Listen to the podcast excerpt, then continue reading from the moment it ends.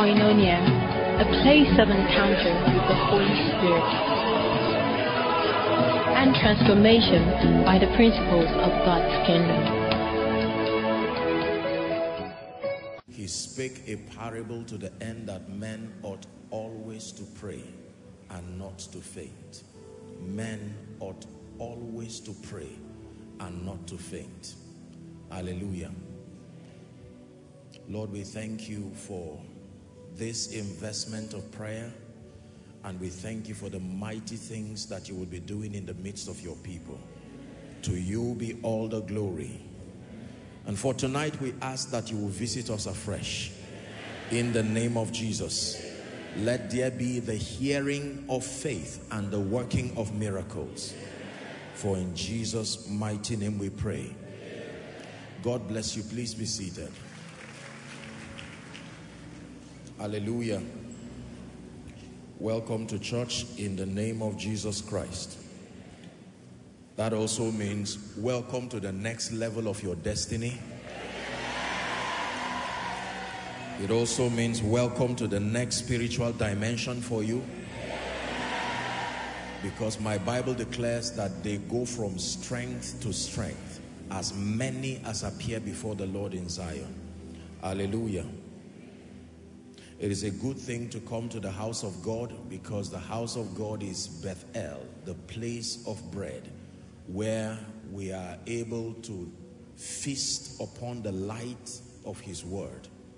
And when the light comes, it sustains the capacity to dislodge darkness. John 1:5 says, "And the light shineth in darkness, and the darkness comprehended it not." So I welcome everyone, our Zaria family connecting and our global family. Welcome to this experience in the name of Jesus. Hallelujah. Your life must produce results. Please shout a believing amen. It is my prayer, it is my goal and my intention that your Christian experience becomes so rich that your life produces such extraordinary results that it becomes impossible to confuse that this one is the hand of God. Hallelujah. It says, I and the children that the Lord has given me, it says, we are for signs and for wonders in Israel. Do you believe that?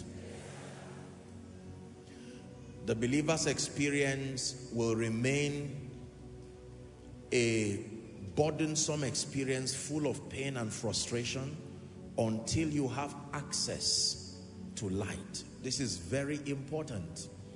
I have told you, and I will continue to pound it upon your spirit, that until and unless you have access to light, there is no basis for victory in this kingdom. Victory in this kingdom is not based on sentiments.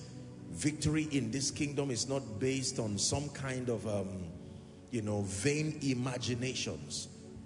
It is a product of access to light.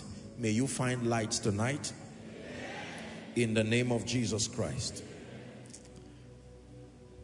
I want to charge our hearts very strongly tonight, hoping that tonight's teaching will be a strong contribution as far as our attaining stature and commanding results are concerned.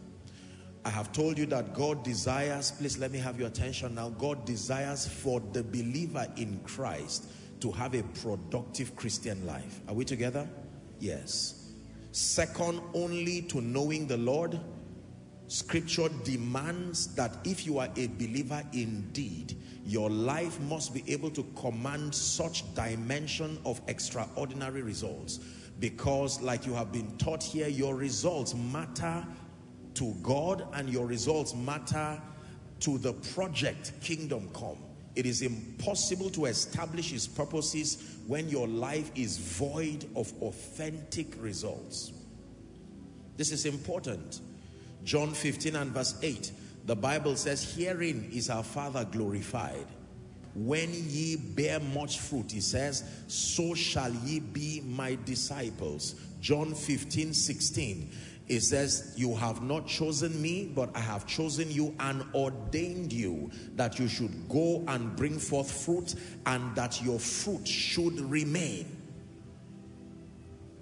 Hallelujah. God desires that we bear fruit. It says, so let your light so shine before men. Matthew chapter 5 and then verse 16. It says, let your light so shine before men that they may see. He wants them to see. They may see your good works, the extraordinary results that come out of and from your Christian experience. Look up. The greatest way to market a product is truth. You have no fear if what you are proposing is the truth. When you are marketing a product, a gadget or some kind of thing, if you know that you are exaggerating what you claim that product can achieve, you will be afraid of someone discovering the truth. But your confidence is based on the truthfulness of what you are proposing. Are we still together? Believers chicken out and they lack confidence because they themselves are not yet sure. They are not yet sure of all the things that we claim that God is and all the things that we claim God is able to do. The apostle said, but I know whom I have believed. He says, and I am persuaded. Persuaded. Hallelujah. And so your results matter. You must come to that recognition that God desires that consistently from your life there be an unending effulgence of the supernatural manifestations of the possibilities of the kingdom. This is not an exclusive preserve for preachers. It is the heritage of every believer in Christ. Most people are not trained in church, so they do not know. And when you do not know, you cannot have expectation. You learned that last week. Are we together now? It is important for you to know that you are on, if it is true that you are part of this Kingdom Come project, your life must command results. Say in the name of Jesus. Shout it, say in the name of Jesus. I decree and I declare that my life will produce extraordinary results. One more time, say in the name of Jesus. I decree and I declare that my life must command extraordinary results. What manner of man is this, they said, that even the winds and the waves obey him? Jesus called their attention not by calling them. He called their attention by allowing for a spectacular display. There was such a manifestation of God in a man. Until then, their only consolation were prophecies of prophets and happenings before their arrival. They were full of stories of things God did. I hope you know, theologically speaking, that from Malachi to Matthew was about a period of 400 years. It was called a dark phase in the history of the church. They never encountered God. They were completely alienated. No prophets, nothing that was a semblance of God. People were allowed to shadow box their way. That's why when Jesus came and went to the temple, they had turned the temple to a place of business because there was no power, there was no light. So instead of wasting the building, they turned it into a marketplace. And Jesus made a scourge and threw them out and said, have you not read that this house you see, that you have turned it into a business enterprise? That it shall be a house of prayer for all nations. In other words, the possibilities of God should tabernacle within this place. I forbid you from living a fruitless Christian life. I forbid you from living a barren Christian life, where people consistently have to keep questioning, is it true that is the God of heaven you serve? Is it true that is the God of heaven? No, no, no. Even if you serve the devil, eventually there will be a semblance of results. At least Jannes and Jambres had the ability to turn a stick to a serpent. I reject a powerless generation in the name of Jesus. Listen, let me tell you this. Results are very important for two reasons. Number one, they act as consolations to your Christian experience. You have been taught that our pursuit for God and for spiritual things is not all about results. Our ultimate pursuit is to know him, like Paul said, but that in the dealings of God with man, there is a very unique consolation that results bring to people. You can serve God when you are poor, but you will serve God better when you are blessed. Is that true? You can serve God when you are stagnated in the midst of pain, but you serve God better. In fact, you serve God best when you have the liberty to be able to serve him freely. The Bible says, listen, it says, hitherto you have asked for nothing. It says, ask and you will receive, that your joy may be full. Imagine the excellency of your spiritual life when you can import the possibilities of God and bring it to your family, your unbelieving family that has mocked God before your face. And then day one, they keep recording like a secretary. Day one, healing. Day two, breakthrough. Day three, deliverance. Day four, speed. Day five, restoration. At the end of it, they'll have to drop their pen and say, who is this God? Are you paying attention now? Yes, sir. Our evangelism is poor, and we keep begging and moving around because every witness is not a valid witness until you have an evidence. I have taught you this, that when you go to the court of law, your witness may not be strong until you present an evidence. So Peter was standing before the Jerusalem council making defense of his faith, and the man who was crippled was standing next to him. And the people could not dispute that miracle. What evidence do you have that becomes a backing to all your speakings? When you say God is faithful, where is the proof? Not everybody is a spiritual man. The Greeks seek for a sign.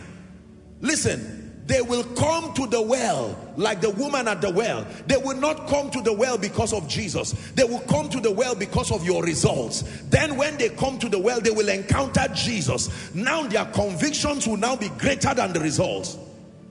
But that which attracts is the excellency of the workings of God in your life. Look up, please. How do you think people get into cultism? Have you ever seen occultists carrying a placard and say, today we are on evangelism? Have you seen that happen? But perpetually they keep recruiting people. Why? Because of a semblance of results. Have you seen a herbalist group themselves as a team and say, we are going around Abuja or around our villages? In fact, most of the herbalists that cause mayhem are never really seen, and yet their impact cannot be denied because of results. Shout results. Let the devil hear you. Shout results. I'm here to provoke you tonight, to shake away every excuse that has kept you down, all kinds of explanations. Listen, there are many people whose growth, whose salvation is at the mercy of your results. That includes your family. That includes all those around you, your workplace. That includes the members of your church. The Bible says the earnest expectation of creation awaited the manifestation, not the excuses. Herein is my Father glorified, when you bear much fruit. When you bear much fruit. That you come from a family where no one has risen, and you hear these arrogant demonic people make statements like, nobody will rise from your family. You don't need to start jumping. Let your results answer. That there is a curse that has tied everybody in that family, that nobody will rise no matter where they go to. You cannot argue with results. And then you send the children of the herbalist to school on your scholarship and tell him this is a token of righteousness. Jesus sends rain to the righteous and the unrighteous. Let your children go to school while we keep hoping for your own repentance. Are we together? Demonic appearances. People go to bed in the night and cannot sleep. By morning you think they've rested. It was a wrestle. This time it's not Jacob's kind of wrestle. Wrestle with demons, principalities, and with one decree like Jesus made over the sea. Peace, be still. And an age-long calm is restored in your family. They will start looking for names to explain the supernatural, like pastor, like whatever it is. And they are right, because the Bible says they shall call you ministers of our God. Listen, ladies and gentlemen, from this night, your life will begin to command extraordinary results. I'm prophesying it to someone in the name of Jesus, the resurrected King. May your life command such phenomenal results.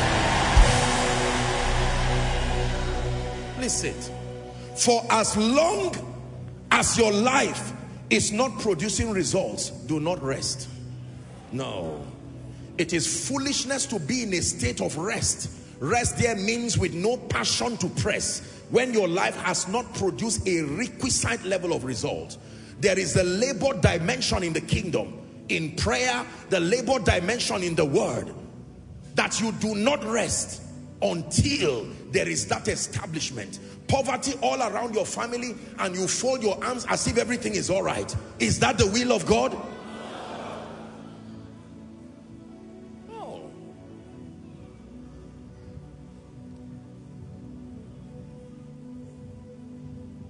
Are we together? Arguments day and night because of money. This one steals, blames this one. Husband blames wife, and you can come in as an ambassador. No long sermon. I come in the name of the Lord. It says, blessed is he that cometh in the name of the Lord. And you calm the family down, and in a moment, using the tool of economy, you preach a message that is sound and end all these devilish arguments once and for all. Next time you are going to church, they will say, can we come? Does that look to you like Micah chapter 2? It says, it shall come to pass in the last days that the mountain of the Lord's house shall be exalted above every other mountain and above the hills. Is that true? And it says, nations shall run to it, that they will tell one another, come, let us go to the house of Jacob. It said, for there he will teach us his ways.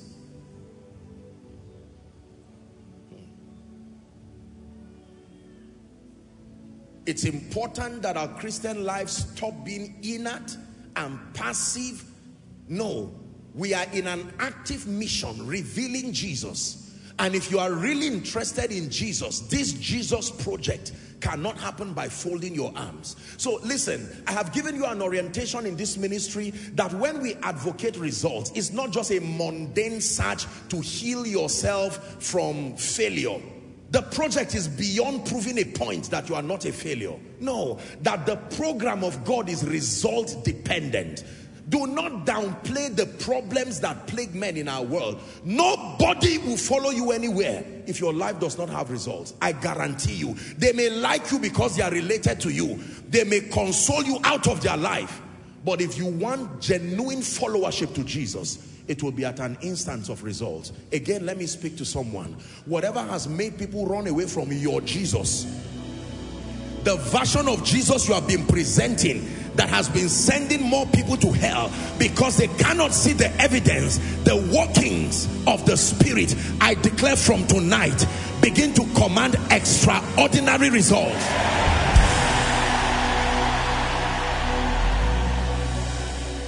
Please be seated.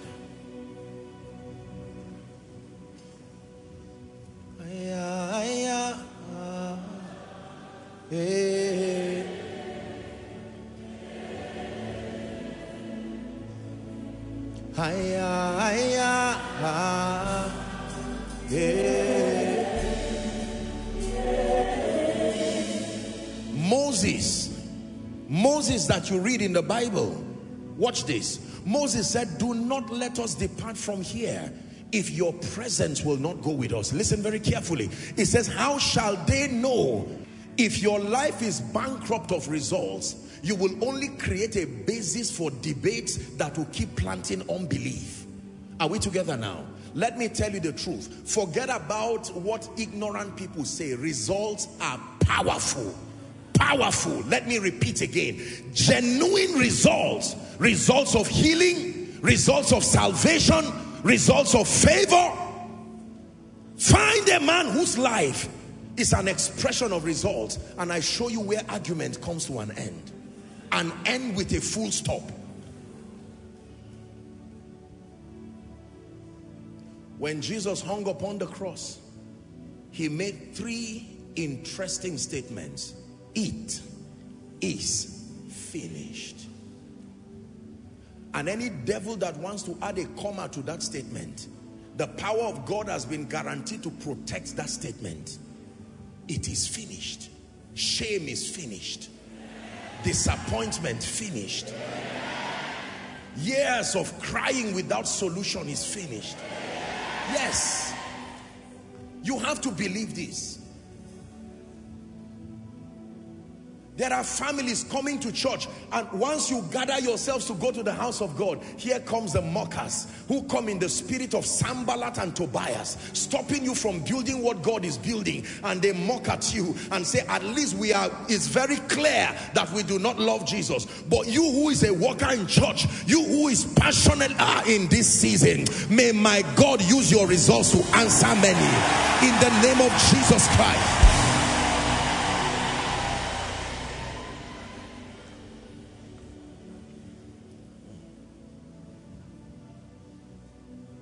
That a family that you thought nothing good will come out of, all of a sudden, 5 of them in 1 month all get noble jobs.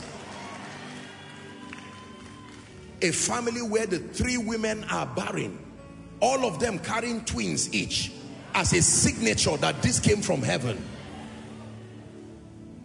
Someone who had been left for dead suddenly, like Lazarus, comes back with power and vitality. You tell me that will not preach a message? Can you preach better than that result? I have taught you that results are also evangelists. There is a sermon only results can preach. Please listen to me. There is a sermon only results can preach. And while the church keeps downplaying the power of genuine results, the world keeps using results to bait many away from their passion for God. How many people start from church and end up elsewhere because results took them out of God's presence? I believe in results, oh.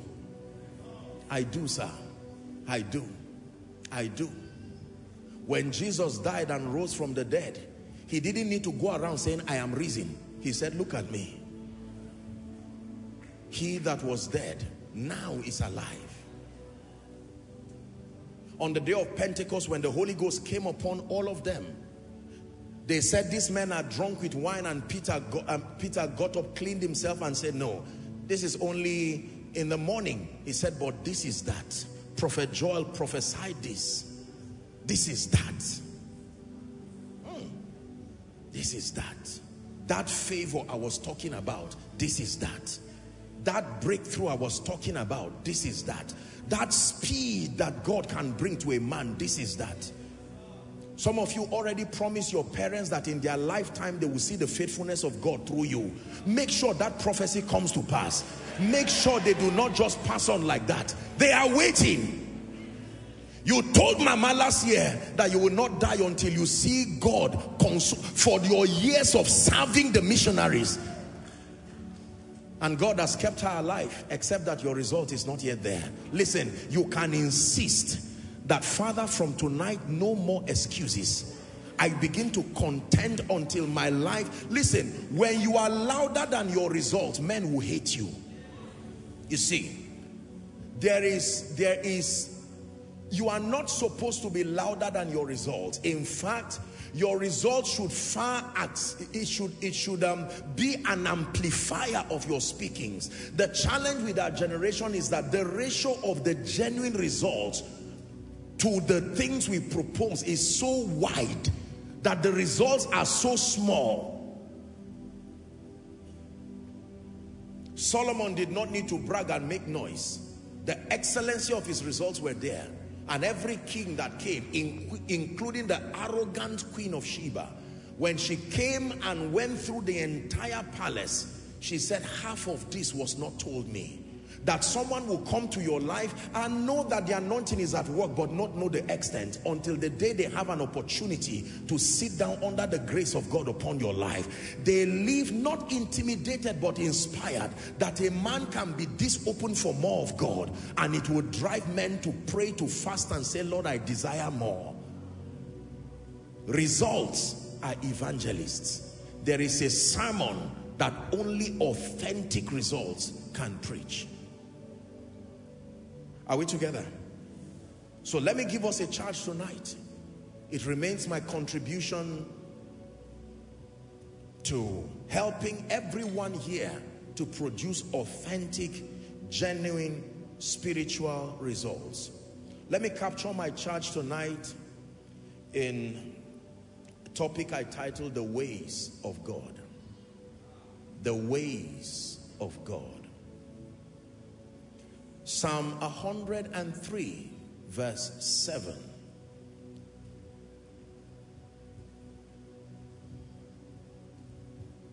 He made known his ways to Moses, his acts, the Bible says, unto the children of Israel.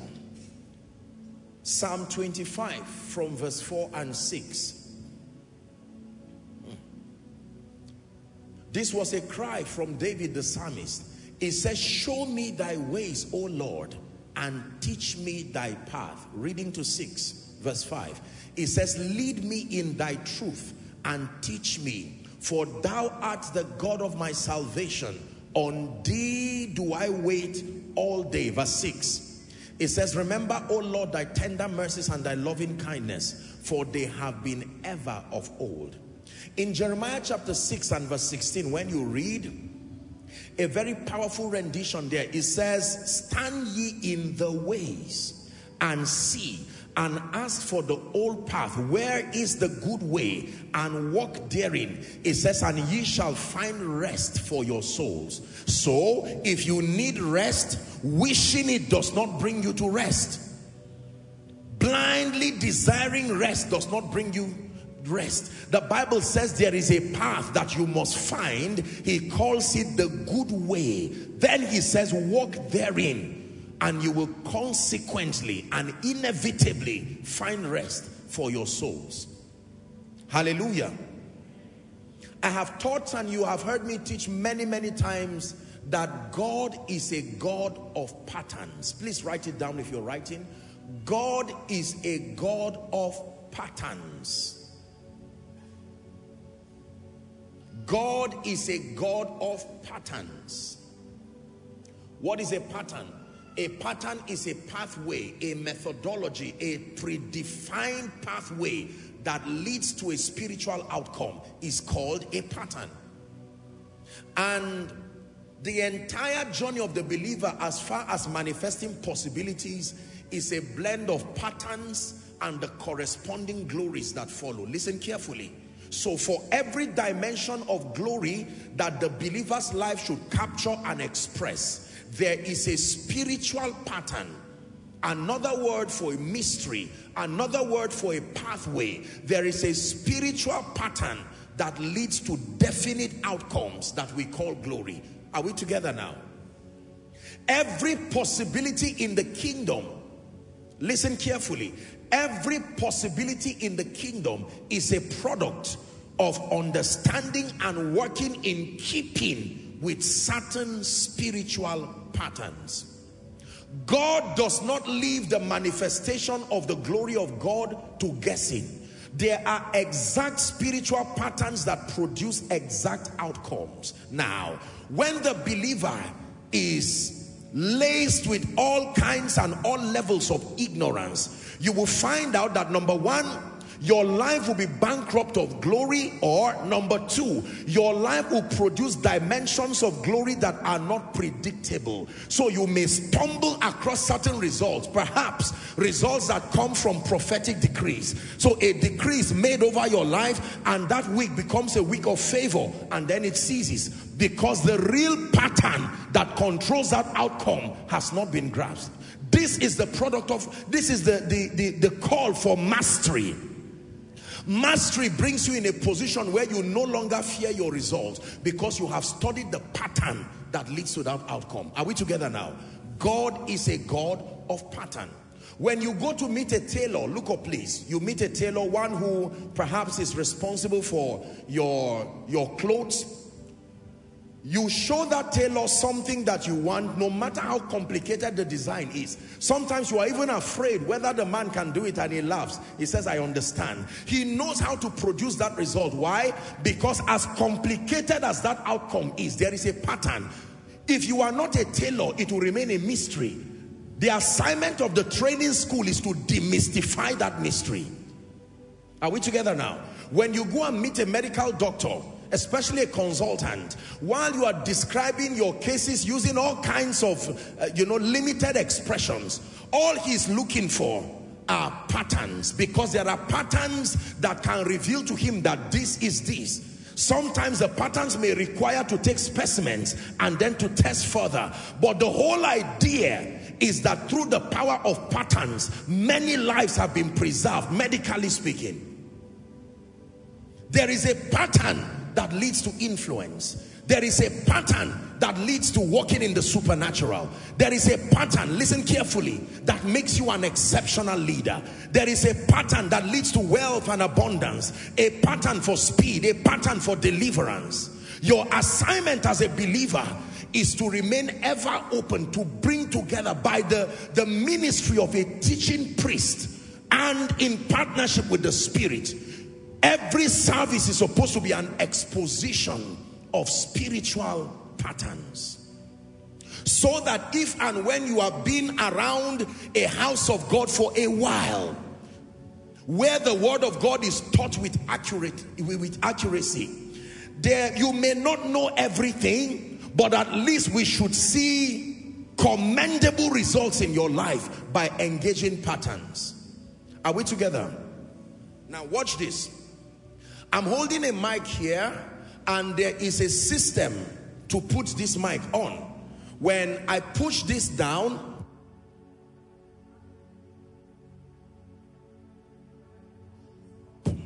then it comes back.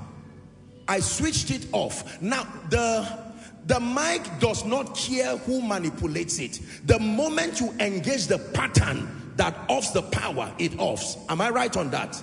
It does not ask you whether you are an American. It does not ask you whether you are Russian, whether you are European, whether you are Nigerian.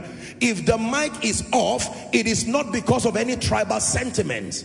So you can hold this mic with such profound potential to amplify your voice, and yet you may not be heard. And you see, it is dangerous to not produce results for a long time. I have taught you, because the absence of your result produces another kind of theology. When someone has to learn God through the lens of your life, what part of God will be misrepresented? If someone has to use your life as the only template to learn God, if your life were the only Bible to be read, are we going to read John in your life? Are we going to read Proverbs in your life? For some of you, the only part in your life may be Ecclesiastes. You will rob us of knowing that there are other chapters. My assignment is to stretch you and to show you, listen, that you do not have to be afraid of results. Results are exact products of patterns. Are we together? Yes. Moses in Exodus chapter 33, Exodus chapter 33, we'll read verse 13, then we'll go to verse 18. Moses was crying unto God. Verse 18 was a cry to experience the glory of God. But most people do not know that the request started from verse 13. Now therefore I pray thee, if I have found grace in thy sight, it says, show me now thy way, that I may know thee, that I may find grace in your sight, and consider that this nation is your people. Do you know what he was saying? In other words, I need to lead these people properly, but the problem is my convictions and my personal results, and I know that the glory of God upon me would affect their loyalty. So show me your way. Now verse 18, and he said, I beseech thee, show me your glory. You will never experience the glory of God in any aspect of your life until you study carefully the spiritual pattern connected to that. Please, I want you to follow carefully and believe what I'm telling you. Your life will remain an unending wonder once you master the patterns of the Spirit. So when the devil wants to rob you of the glory of God, he does not fight the glory. He fights your access to the patterns of the Spirit. Are we together? In John chapter 8 and verse 32, Jesus now comes in the New Testament and he's teaching us. And he said, ye shall know the truth. He calls it the truth. It says, and the truth that you know shall make you free. That the truth has liberating power. In other words, if you are bankrupt of the truth, you can remain in bondage. Amplified says that you shall be unquestionably free in certain renditions. In John 17:17, it says, sanctify them by your truth. Sanctify them through your truth. It says, thy word is truth. So when the Bible talks of truth, he means access to the word of God. Ignorance is a very dangerous cancer, worse than the medical diseases that plague people. Ignorance. Hosea chapter 4 and verse 6, the prophet was speaking by the Spirit and lamenting, said, my people are destroyed for the lack of knowledge. It says, because thou hast rejected knowledge, I will also reject thee, that thou be no priest to me. Seeing that thou hast forgotten the law of thy God, I will also forget thy children. In Psalm 82 from verse 5 to 7, very popular scripture here, they know not, neither will they understand. It says they walk on in darkness, and all the foundations of the earth are out of course. Verse 6 says, I have said, ye are gods, and all of you, not some of you, not the prophets among you, not the apostles among you, all of you are children of the Most High. Verse 7 says, but ye shall die like mere men, and fall like one of the princes. Ignorance is a dangerous cancer in this kingdom. Hallelujah. Luke 11, give us 35. Jesus said, take heed therefore that the light which is in thee be not darkness. Do you know what he's saying? That means you can carry a body of information. It may even be spiritual truth, and you hope that you are carrying the truth. If it is the truth, it has liberating power. Isn't it interesting that there are many believers who carry a backlog of all kinds of knowledge using all sorts of references, but in the face of real life situation, they are not able to produce victory. If it does not produce victory, it is not the truth. The truth sustains the power to bring victory to the believer. And let God be true, and every man a liar. Are we still together? It says, take heed that what you call light, that means I can carry a revelation and be shouting Rema for years, and yet your life does not capture the corresponding glory. Did you know? I wish I had something, a biro or a stick or something. Give me your drumstick, my friend. Watch this. Ladies and gentlemen, this is a drumstick. Someone can deceive me into believing that this is a mic, and I can sincerely believe that this is a mic. Am I right on that? Now, the problem is not my believing. The problem is that I believed a lie. So I can hold that mic confidently in front of you, coming from many years of indoctrination. I have been taught that this is a mic. It's just that it was designed in a way that looks like a drumstick. So I can call the whole world and say, come and see how loud this mic can be. The only thing, or the only issue here, is that my believing was onto a lie. So he's saying, take heed, so that what you have been calling Rema, take heed, so that what you have been saying, this is revelation, does it stand the test of time, and does it produce the character of glory? Many of us have been holding things that look like what we think they are, but they really are not. You've been holding a revelation that you believe this is the secret of prosperity, but it's not showing in your life. You have been holding a revelation that you believe this is the secret of longevity. This is the secret of excellence. Listen, if it does not produce the glory connected to it, it is not that light. It is not the truth. Are we together now?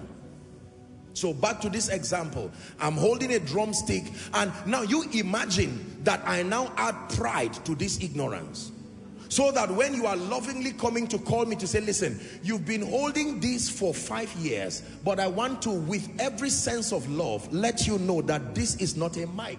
This is a drumstick. And I say, no, my mentor told me, or a spirit told me, that anything that looks like this with a pointed end is a mic. What if he was wrong? Listen, we're not discussing the subject of transformation, but I was teaching our School of Ministry students. I think someone asked a question, and I was teaching them that when you come to the School of Transformation, there are two dimensions to followership that leads to transformation, just for your knowledge. The first level is called follow them. So God mandates that you follow human models. Are we together? Models whose lives have captured results enough to inspire you. But the greater dimension is looking unto Jesus. That means you now come to the awareness that even the models, as best as they are, can be limited. That they are also students in the school of the Spirit. They are just students that have had the privilege to go ahead of you. So a time will come where both the lecturer and the student stand at a loss. It is only the God of heaven that can show mercy at that point. Are we together now? So that your followership may look like you are following a man, but that beyond that man, you are always verifying that that man is following the Christ. So in experience, you are not just looking unto men, you are looking unto Jesus. That's how you get holistically transformed. I can love you with all my heart and not mean to deceive you, but I may have an accumulation of inaccurate or blatantly wrong knowledge, and I may communicate that error to you with such passion, and I hope not with pride, and you receive it in honor to Jesus and in honor to me as his servant, except that when you act out that wrong information, the corresponding glory that should follow does not follow. Are we together? Thank you. Now your rod is anointed. No, don't worship it. Hallelujah. You know, believers, these are still part of the things I'm saying now. Somebody can go and hang, put a rope on that thing now. No, it was just an example. If we're together, say amen. Amen. So the Bible gives us a word of caution. And this is a message really to us all, but it extends to the body of Christ. It's important that in this season, we are careful and unashamed about examining that which we call light. Is it true light? I love the way the Bible puts it. It says that was the true light that lighted every man. Meaning there are false lights. You don't have to be a wicked person to bring deception. You can be sincere, but the lights that you carry, the Bible says, the Spirit speaketh expressly that some in the latter time shall depart from the faith. Is that in your Bible? It says they shall give heed to seducing spirits and the doctrine of demons. The person does not have to be demonized. The person does not have to be bad, but you can teach something that is inconsistent with the character of God. It will still bring destruction to God's people. Are we together? My greatest, if I have any fear at all in my life, it is this, that I do not examine my life at a point and find out that what I have been calling truth, especially that which I've been proposing to God's people, is now discovered that is a lie. So I continue to examine myself even whilst I teach. Are we together now? Yes. But I can tell you by the authority and integrity of Scripture, forget about the manifestation of the glory of God in your life if you do not study the patterns of the kingdom. Let's go to the kitchen now. Many of you do well in the kitchen. You know how to cook all kinds of things. Continental dishes, local dishes, some of you. Are we together? Am I right on that? And then some of you are so good that, you know, we call you chefs and all of that. And like I've always told you, when you meet somebody who is professional, all you need to do is describe your end product. Tell them, this is the picture of what I saw this. Can you produce this? And they smile with the confidence of a good student and say, get out of my kitchen. Give me time. And sometimes what will tempt you back to the kitchen is the aroma that is a testament of mastery. Are we together now?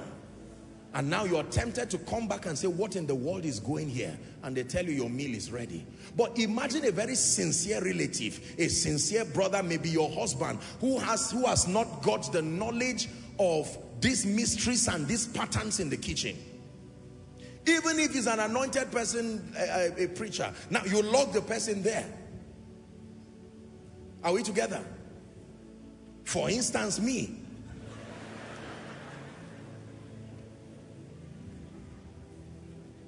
You know what I'm going to do?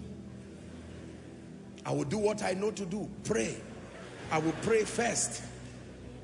Because the Bible says, any man afflicted, that thing there is not, that is not a test, that's a trial for me. Are we together? But the point is that there is no glory until there is an understanding of patterns. If you understand this, half of your issues are solved, because all you need to do is write the various areas in your life where the glory of God has not yet been revealed, and then you will take responsibility like a matured believer that you are or becoming. Are we together? You now get back and say, there has to be an explanation as to why, in spite of the prayers and the prophetic decrees, it looks like the curse is still at work in this family. Is it that God is powerless? There has to be an answer. Do you know, there is nothing I know that pleases God like brokenness mixed with a sense of responsibility.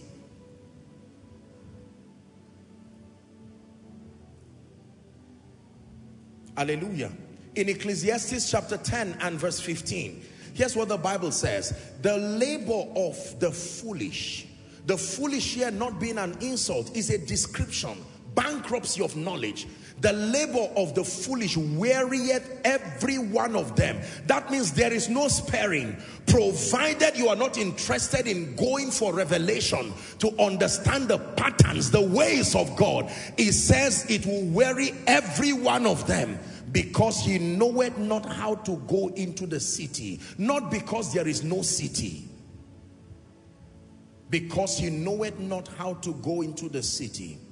Now, there are sincere men and women of God who love Jesus with all their hearts, but they have not learned the ancient patterns and the mysteries that make ministry work, to command results with the dignity of kingdom integrity.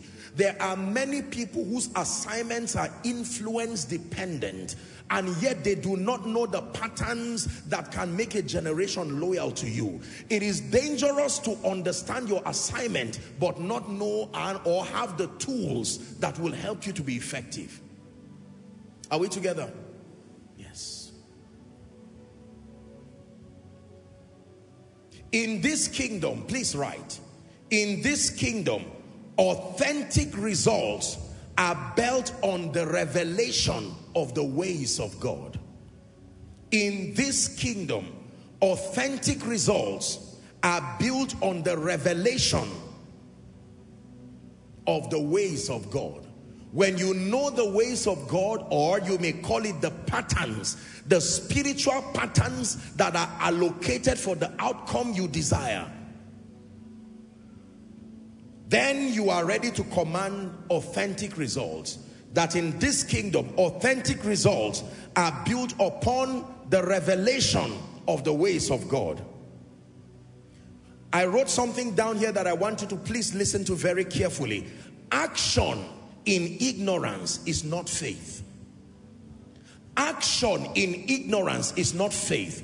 Respectfully speaking, there are many teachings on faith that just emphasize action. Action is the later part of faith. The foundation of Bible faith is revelation, knowledge.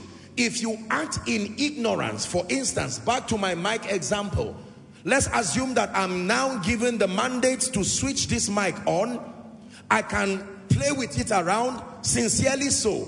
I can knock the mic, I can jump around it. I'm taking action, but it's in ignorance. None of those actions will bring it, will switch it on. So before you take action, you must verify that you are acting with sufficient knowledge.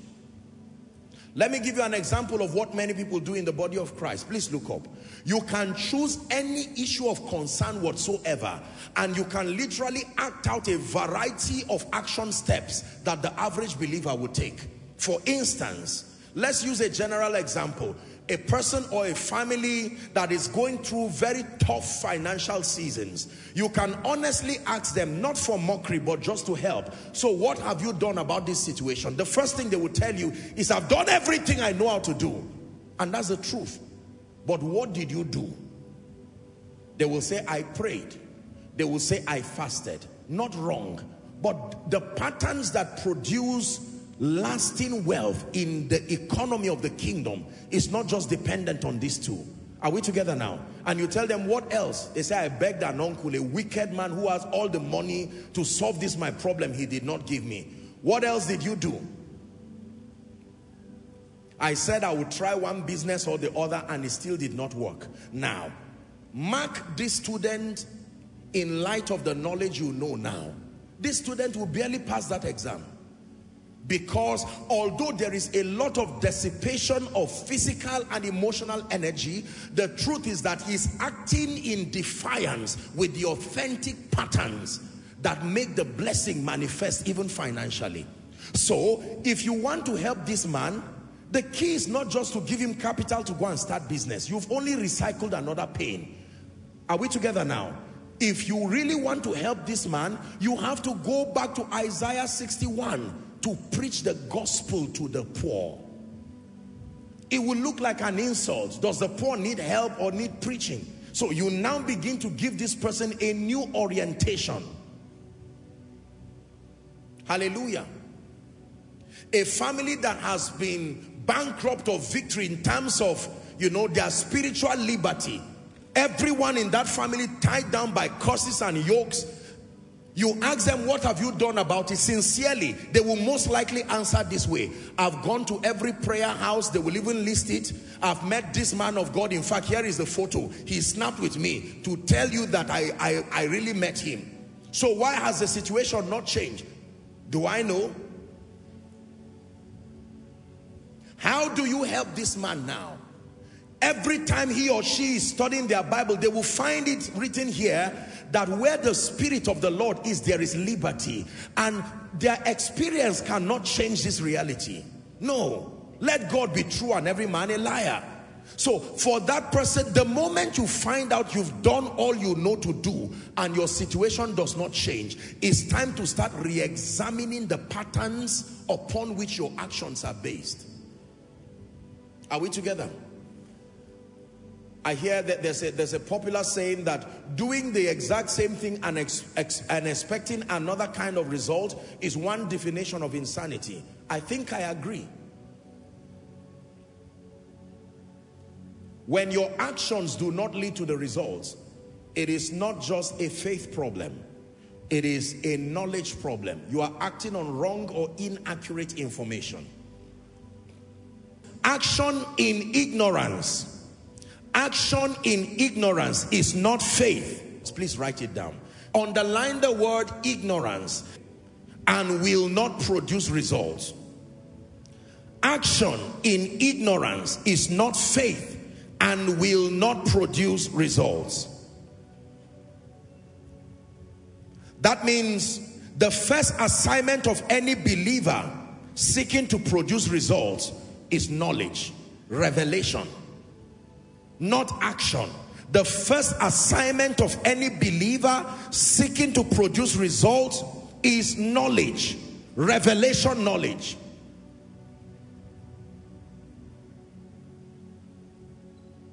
What kind of knowledge? A thorough understanding, I wrote here, of the patterns allocated for the specific spiritual outcomes. a thorough understanding of the patterns, a thorough understanding of the patterns allocated for specific spiritual outcomes. Once upon a time in my life, I didn't walk in this level of spiritual power. Why? Because the level of spiritual understanding that sponsors this power. I have taught you here. Please look up. When you read the book of Revelations, the Bible says, worthy is the lamb that was slain and all of that. Or he said, weep not, for the lion of the tribe of Judah, the root of David, has prevailed. He's worthy to open the book and unlock the scroll. And then he said, I looked at the throne and I saw a lamb as though had been slain, having 7 horns and 7 eyes. Notice, 7 horns and 7 eyes. The eyes there talks of revelation, the horns there talk of authority. So for every horn, there is an eye connected to it. 7 horns, 7 eyes. If you have only 2 eyes, 2 dimensions of revelation, you will only have the corresponding authority that matches your level of revelation. 7 horns, 7 eyes. 7 horns, 7 eyes. Hallelujah. Leviticus chapter 9 and verse 6. The Lord was speaking to Moses, commanding him now. He says, this is the thing which the Lord commanded that ye should do. It says, and the glory of the Lord shall appear unto you. In genuine pursuit for spiritual power, I began to explore the materials of people that I thought I saw the workings of the Spirit in their lives to a very commendable degree. And I started searching, reading through their books and reading through their stories. All that I was looking for were patterns. Listen, every time you study the lives or the works of great people, don't just be carried away by the parables and the stories and the similitudes. Make sure you are sensitive enough to deduce patterns. The power is not in the story. The power is not in the parable. That's why Jesus would give parables, but hidden within those parables were patterns. Those who heard it just went back nodding their heads. They had been enlightened in terms of, you know, from a literalist standpoint. But the disciples will come and say, what is the hidden meaning of this? And Jesus will begin to explain. The sower is this, the seed is the word of God, and so on and so forth. You have not really benefited from any material until you deduce from that material the pattern connected to the glory. Let me repeat myself again, that you have not been blessed by any material until you can deduce from that life or that material the pattern that reveals that glory. I remember years ago watching Benny Hinn minister and such display of the glory of God upon his life. Miracles, signs and wonders. I would watch Reinhard Bonnke of blessed memory. I would watch Billy Graham minister in his crusades, and he would just come up the stage just casually, and for the next 1 hour you were spellbound by the level of intellectual acumen, the intelligence, his presentation of the gospel was so compelling. You would watch the people, and those days, at least as far as I watched, you didn't have instruments playing like, you know, the Pentecostal charismatic circles would do. There would be pin drop silence, and while he's talking you would almost think the people were ignoring him. Until he made the altar call, you would see people get up, just walk like something was pushing them. I said, what kind of grace is this? He did not seem to perform many miracles as I know and as I saw, but my goodness, the compelling power of the gospel. And I said, I desire this grace. Show us the ancient path. Will you lead us along eternal highway? We want to follow the ways of Jesus. We want to enter your rest. Will you show us the ancient path? Lead us along eternal highway. We want to follow the footsteps of Jesus. We want to enter your rest. I saw great fathers like Kenneth Copeland. oral robots, they spoke about the healing power of God, and they spoke about his ability to prosper a man to match the wealth of nations. It looked like they were joking, except that their lives proved it. You study the story of Oral Roberts, now the university stands as a monument, an eternal signature that a man of faith walked upon the earth. You would watch his crusades where he would lay hands upon thousands of people, and you would record miracles as though they were stage managing it. I said, no, this glory must have a pattern behind it. Don't just admire the possibilities that come from the life of a believer. You must reach back and find out what spiritual pattern has been found. I watch men like R.W. Shambach. These were men who walked mysteriously in dimensions of power. You study their videos and their materials, you would see the manifestation of the Holy Spirit. In his popular words, he would shout and say, "Don't touch that dial." And the miracles, the manifestations you will hear of fingers that were amputated growing back. Do I talk of Charles and Francis Hunter? Men who trivialized the healing. They brought mastery to the healing ministry. They brought a scientific component to healing. They would teach a particular dimension of healing and line up the people who had that case, literally pulling people out of wheelchairs like child's play. The things that are written aforetime, the Bible says they are written for our learning. I watched Benny Hinn pile up stadiums, pile up auditoriums in the name of the Lord.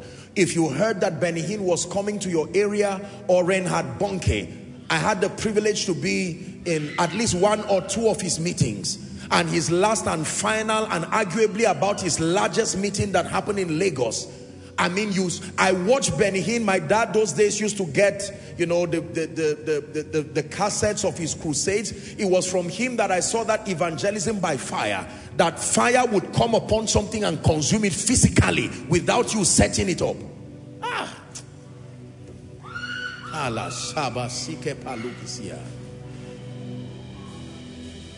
These were not things I was told. I had the privilege to be in at least one of his major crusades.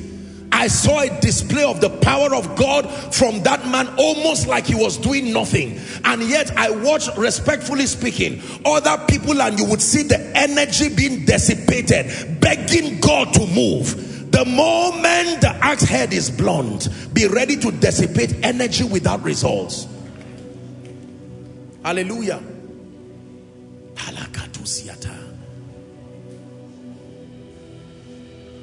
And then do I talk of our own patriarchs in this nation? Men like Apostle Babalola. You read about these people, you will think they were exaggerations. These were carriers of potent glory and power.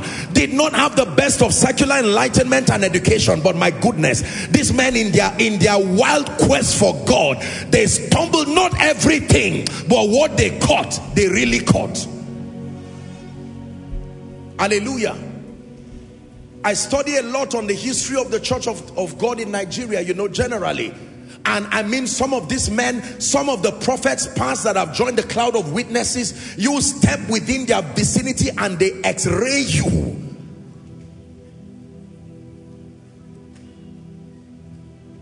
Men who laid hold on eternal life, dimensions of the spirit.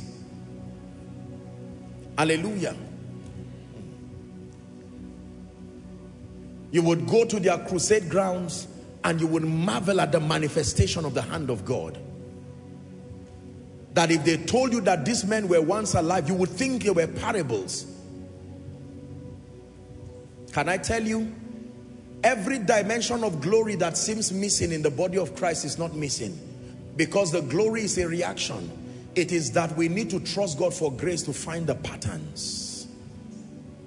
There are patterns. Can a man prosper with the dignity of kingdom integrity? Yes. But have we not tried and it did not work? And you know, we have, respectfully speaking, anybody who catches whatever small, at least they share the little that they know. But let me tell you, there has to be a higher dimension of revelation. a body of truth that is now organized. Are we together? Many people have done it in the personal development industry. Many have done it in the secular. We have books. They have been able to use statistics to study success, different dimensions of success. In fact, just to talk a bit on that, when you study the story, many of you would know him now in, as we know, in the business world or in the world of leadership generally. You hear about a mysterious name called Napoleon Hill. That man was a protege of Andrew Carnegie. And Andrew Carnegie, together with some of the world's successful people at that time, Andrew Carnegie called him, history would tell us, and told him that there are many people dying. The wealthy people were dying with fire in their bones and not sharing their secrets, and nobody has been able to compress the things that they knew that brought their results. And he mandated Napoleon Hill, what the book that you know, some of his books and materials where they were the end product of his personal research. He was given letters of introduction to go to everybody in the then world who had attained a commendable level of success, and to interview them, then to piece together the principles that produced an excelling life. That's what brought books like Think and Grow Rich and a number of his other books that today have built many conglomerates across the globe. There is no respectable leadership institute, financial institution that does not pay honor and respect to these materials. And a few people like Robert Slaughter, now alive, and other great people, they were able to piece together a number of their materials. But I submit to you, the body of Christ needs to come to a higher level. We need to be able to distill these factors with precision and add intelligence to it.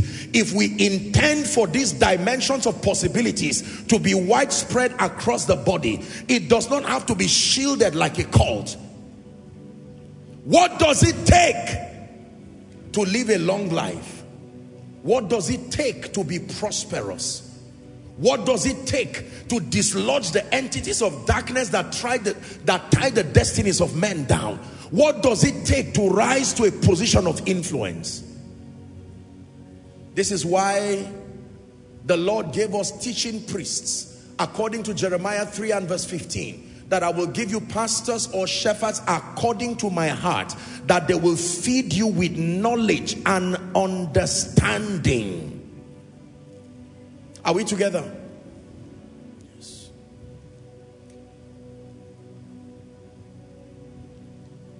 So taking actions in ignorance will not produce the outcomes that we desire. I've had the honor of meeting a few great people, extremely great people, especially in ministry and in the supernatural. And where I have the opportunity to probe into their results, I just ask them politely, could you share with me, what did God show you? Others just say generally, they may just say the grace of God or the mercy of God. But sometimes you need to respectfully probe into the dynamics. What is it that you always do that makes God show up when you call him? What is it that makes that help is always at the corridors of your life, that you never seem to lack help, both material and human? Did you not know, ladies and gentlemen, that there are patterns connected to this thing? What pattern was Noah given that made the animals to leave the bush, and with orderliness they started walking their way to the ark? If you know that pattern, it will draw customers to your shop. If you know that pattern, it will draw members to your church. Noah did not, imagine Noah going through the burden of shouting around. No. Every manifestation of the glory, let me repeat, has a spiritual pattern connected to it. You can jump, you can shout, but if it's not the pattern, you will not see the glory.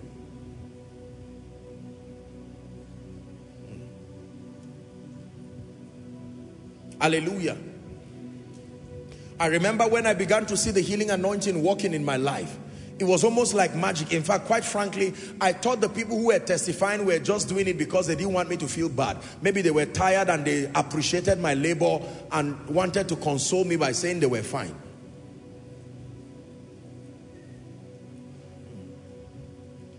And even as it is now, we are still toddlers relative to the dimension that God intends we step into.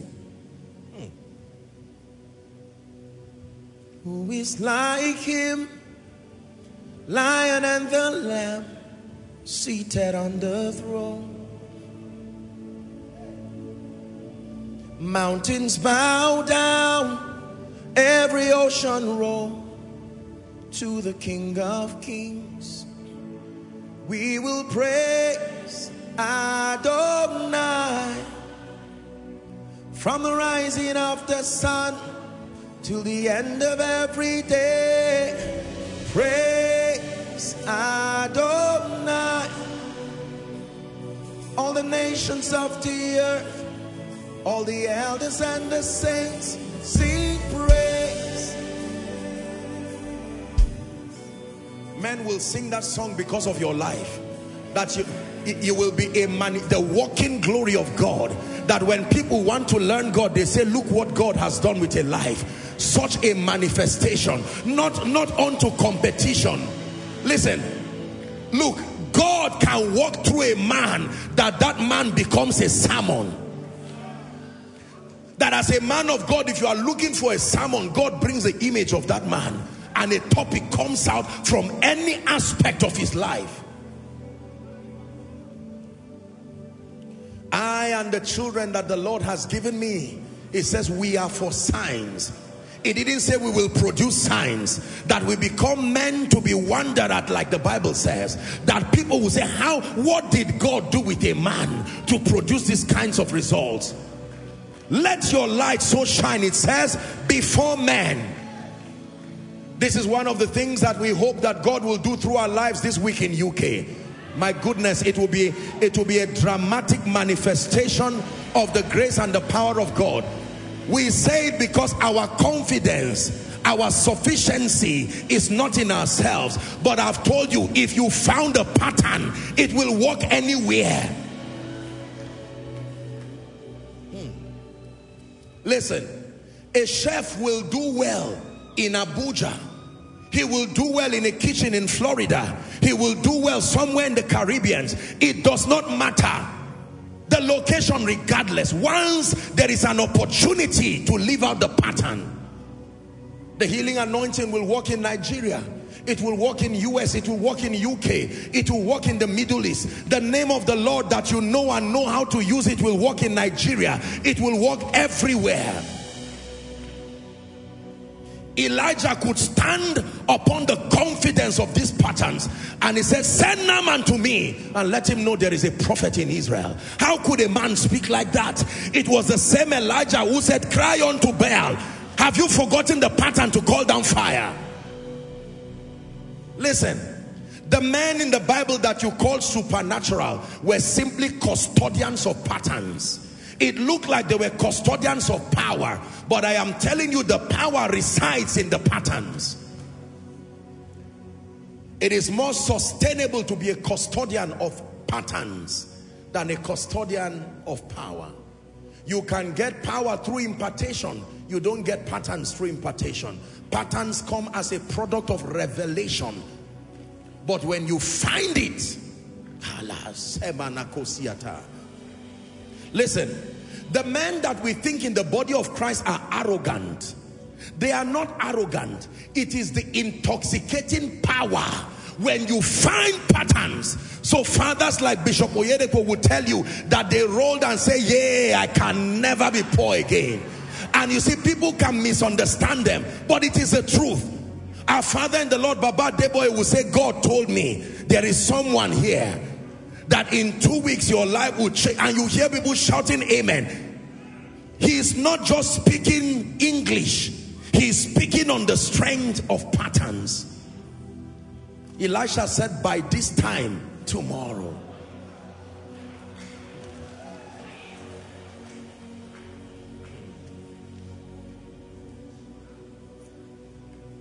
When your life becomes a sign and a wonder, it becomes an epistle. This is the point. The results that emanate from your life should not create competition or to look down on people, demean and downplay people. No, you would have lost the purpose. is supposed to compel people that someone who is lazy with his prayer life, by the time he sees certain dimensions of possibilities through your life, it will activate that fire again. Hallelujah. Every time I watch this man, this is what happened to me. I said, there has to be something. Ben Hinn would sing songs like, for you are glorious and worthy to be praised. You're the Lamb upon the throne. And unto you we lift our voice in praise. You're the Lamb upon the throne. And then you will see manifestations of the Spirit. Amazing things. I watched the videos of this man, and in my spirit, my cry was, oh God, revive us again.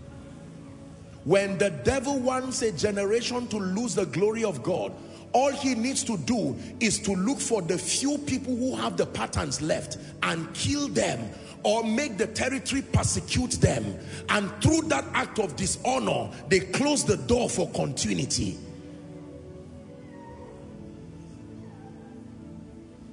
Hallelujah, thine the glory. Hallelujah, amen. Hallelujah, thine the glory. Revive us again. Hallelujah, thine the glory. Hallelujah, amen. Hallelujah, thine the glory. Revive. You've heard my story. I told you that one time I was listening to Pat Robinson, the founder of CBN 700 Club, and very gentle but powerful man of God. I mean, they had a widespread grace for the word of knowledge in that ministry. Almost every one of the staff that I know, you know, operates in that grace. And one day I heard the man speaking, and he said as a young minister, when he was about to start ministry, that he prayed and he cried that God will give him three things. Number one, if I recall, he prayed that God would give him wisdom. Number two, he prayed that God will grant him favor. Number three, he prayed that God will grant him the anointing of the Spirit. I said, this is it. I can see the glory in your life that reflects that those patterns have been kept. I went back in the place of prayer. And many other instances happened. I prayed for favor for 1 month. It was a February of that year, from start to finish. I said, Lord, this is not something that came by default, but I have studied from the end of my destiny you have shown me, and as far as I saw at the time, I said, if I did not have the favor of God working in my life, I may not be able to do my assignment effectively. And I went to study the patterns that command favor. When I found it, I said, this is it. Nothing showed at that time that it was found. But hallelujah to Jesus, when you find it, it speaks. Man of God, listen to me. Probably your prayer group or your ministry somewhere right now is struggling in a particular area. This message is an assignment, it's a call to go back. Listen. Do you know, believers study, but we don't study patterns. We don't even know what we are looking for, so we don't even know when we found it. We just study and say, wow, anything that excites us. No, you don't do that. You isolate an area where you need to see the glory of God manifest. Then, for starters, you pray for guidance in the Spirit. And then you search for men and women who exemplify that dimension. And now, don't just get excited by the results. Here is what most people do. They hang around people with results and think hanging around is what produces the result. You see that now? Just because you snap with an anointed man does not make you anointed. You only implicate yourself for your destruction, because you will now be elevated to platforms you don't have the grace to defend, and with shame you will be reduced back to where you rightfully belong. Whenever you have access to men who have this result, your proximity should be an opportunity to do whatever it is scripturally within your means to get them to open you up to the patterns.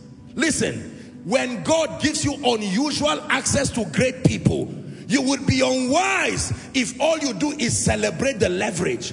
It is no leverage until the patterns are revealed to you. Learn this.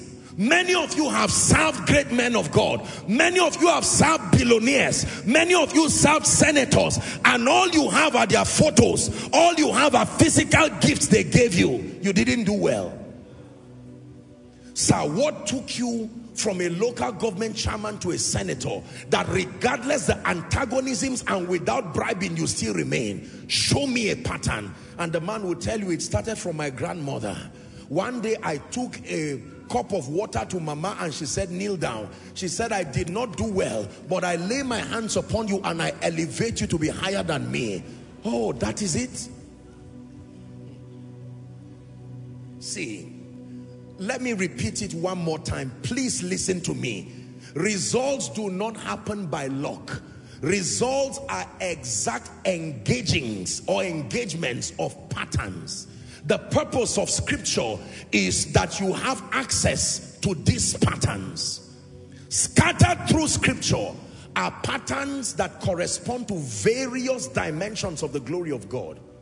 A few have found some. Others have found quite some. But God is still counting on many who will find all. For instance, raising the dead is still a mystery across the body of Christ.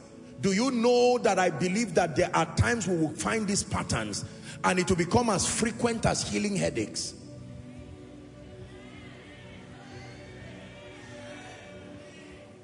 Is that true? Now you see sicknesses and diseases. As much as we desire with all our hearts to see people healed, it grieves my heart when I see people who were prayed for and did not get the kind of healing they desired. But there were times in the Bible when the Bible would say Jesus healed them all. The disciples thought it was just by laying on of hands. They went to drag that epileptic patient, you remember? And they embarrassed themselves there. Nothing happened and they came to Jesus. They said, listen, we're frustrated. Why couldn't this happen? And Jesus told them, because of your unbelief, this kind goeth not but by this and that and that. And Peter kept following. A time came when the shadow of Peter. You can see growth, measurable growth. The Bible says God wrought special miracles, Acts chapter 19, by the hands of Paul, so that handkerchiefs and aprons that were taken from him were put upon the sick. Come on now.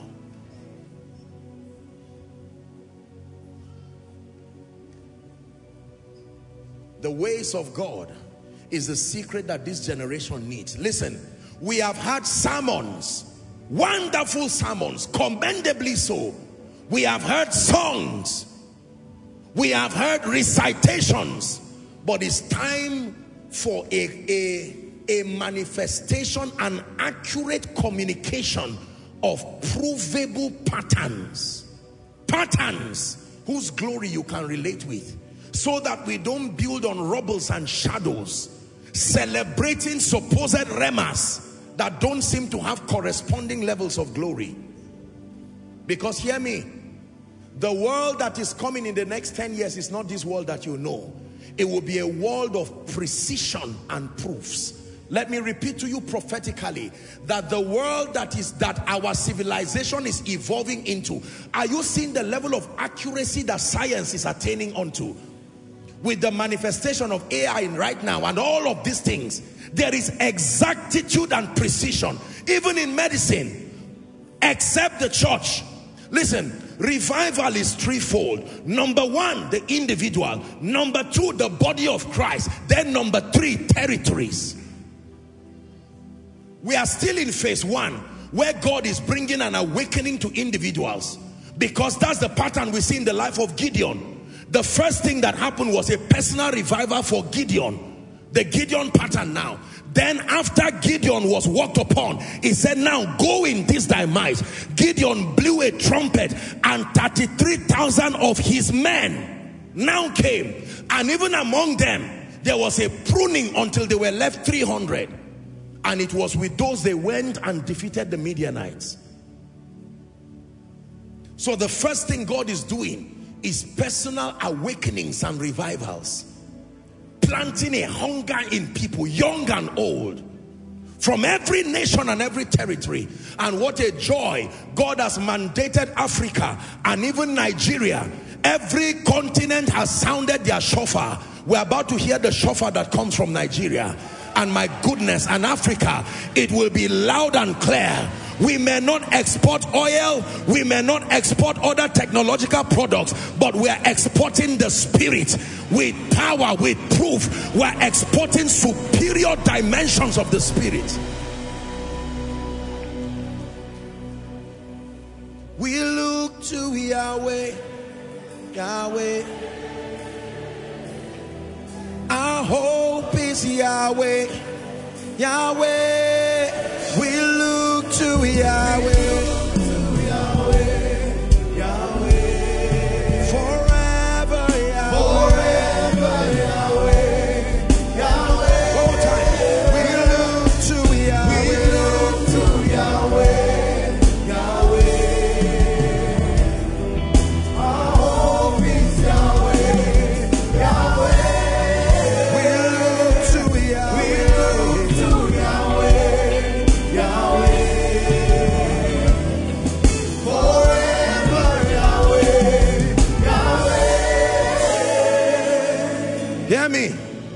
It is only a revived man that can cause revival. It is only a transformed man that can bring transformation. It says, such as I have, give I.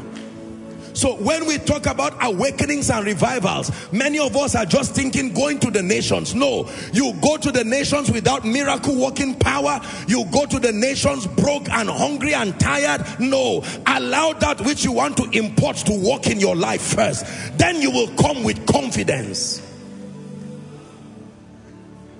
Confidence. Confidence. The things we have seen, the things we have heard. It says that which our hands have handled, even of the word of life, that is what we preach. Now you can stand and tell a generation, we have not brought you cunningly devised fables. Listen, we're about to pray. I want to ask you a few questions. Question one, is it true that God walks through men? Don't just answer, think about it. Can the God of the universe actually hold the hands of a mortal man and walk with that man? I was speaking some time ago with a consultant who was telling me, please sit down. The consultant was telling me some of the advancements that have happened in medicine.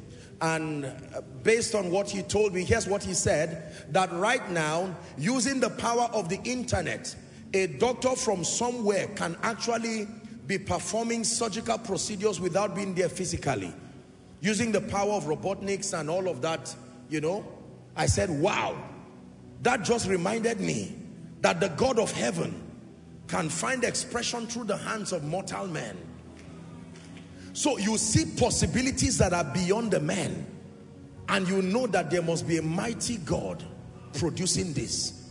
I ask you again, is it true that the God of the heavens, whom the heavens cannot even contain, that he can literally live, speak, and walk through men? Do you believe it is possible? Question two, do you believe it can happen with you?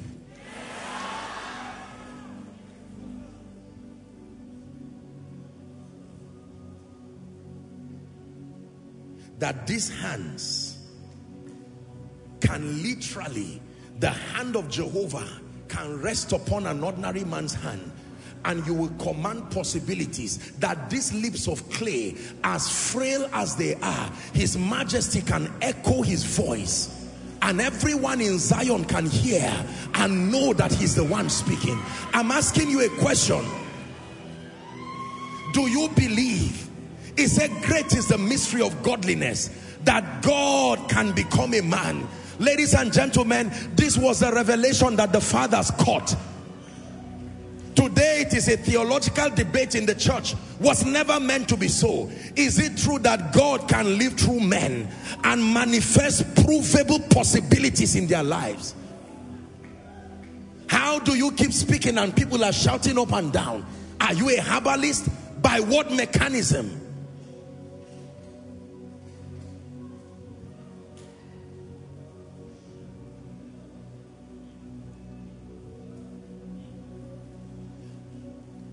My strings man is not here.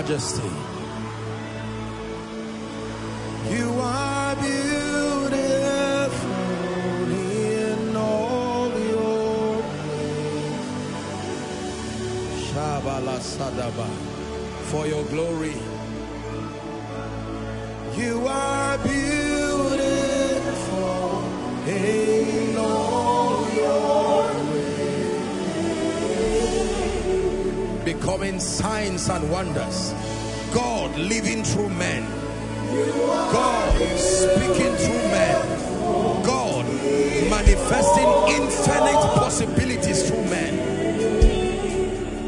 Listen to me, hear me.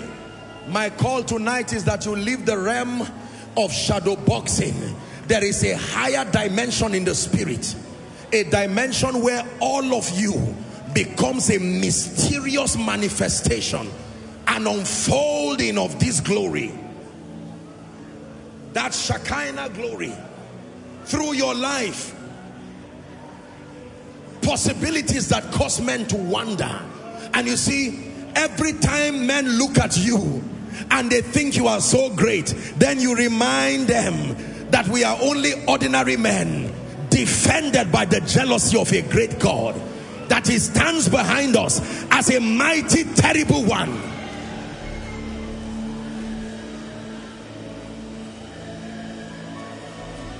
This is what is making you become a mystery to many, a sermon to many, a challenge to others. That your life becomes an effulgence. Did we not read about this man in the Bible? Did they not carry the power of God from nation to nation? It's not by empty grammar and speaking. No, we bring the possibilities of the kingdom, provable realities, demonstrating the ministry of the Spirit here and now.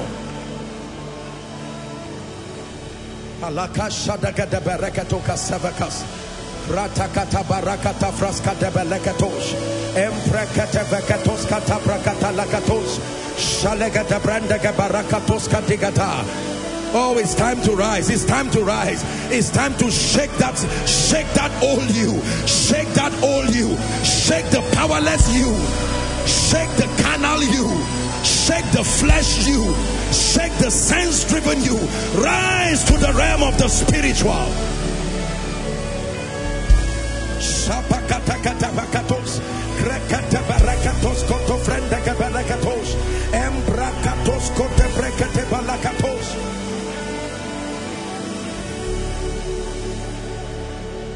Hallelujah.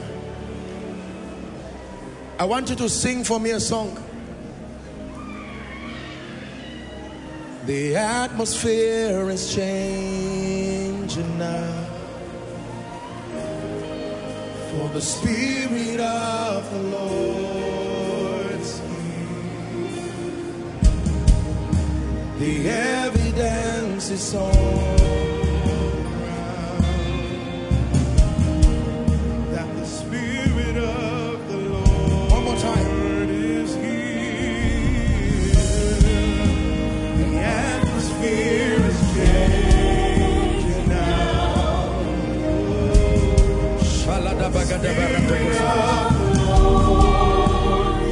Hallelujah. This man looking at me, lift your hands. I saw fire coming upon you. That man, I stretch my hands upon you. In the name of Jesus, you are drinking of the wine of the Spirit. Let it open you to a new face. A new face. Take that grace now. In the name of Jesus Christ.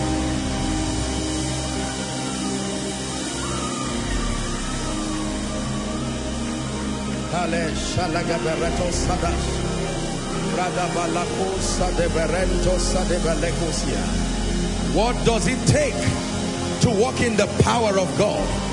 What does it take to be a conduit, releasing the possibilities of the Spirit to the nations?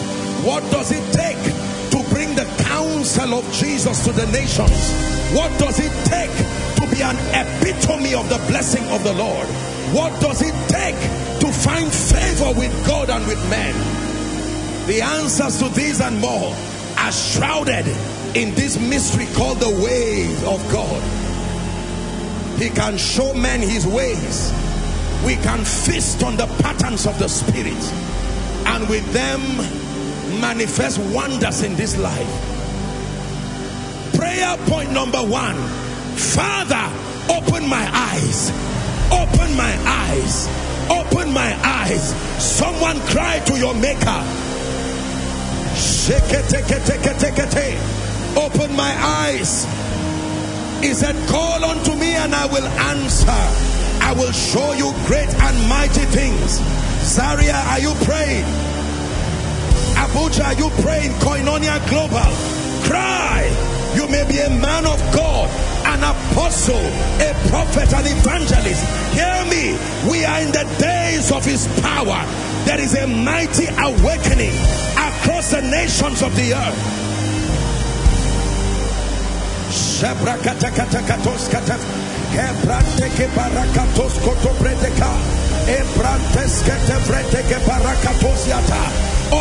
eyes, show me the keys to kingdom wealth and prosperity. Open my eyes, show me the keys to operating the healing anointing. Open my eyes, show me the keys to restoration.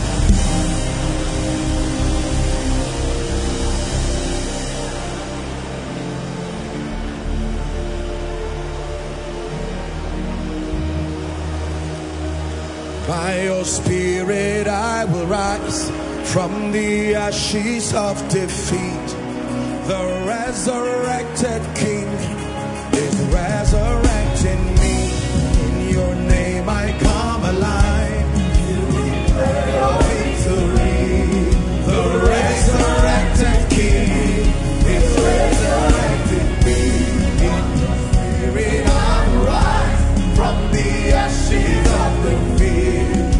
The resurrected King is resurrecting me. Hear me. Listen. I asked you the first question. That is it true that God can come to indwell men? Question 2. Do you believe that the anointing of the Spirit upon a man can cause you to operate and manifest dimensions of possibilities that are not given to mortal men? That this engracing we call the anointing. It says, I have found my servant David, Psalm 89 and verse 20, that with my holy oil have I anointed him. I have anointed him whom my hand will lift. Are we together now? 21. It says that the enemy shall not exert upon him. Verse 23, it says, I will afflict, I will beat down his foes before his face and plague them that hate him. The last verse, it says, but my faithfulness and my mercy shall be with him, and in my name shall his horn. His horn is his authority, his influence, his relevance shall be exalted. That's why I raised that song.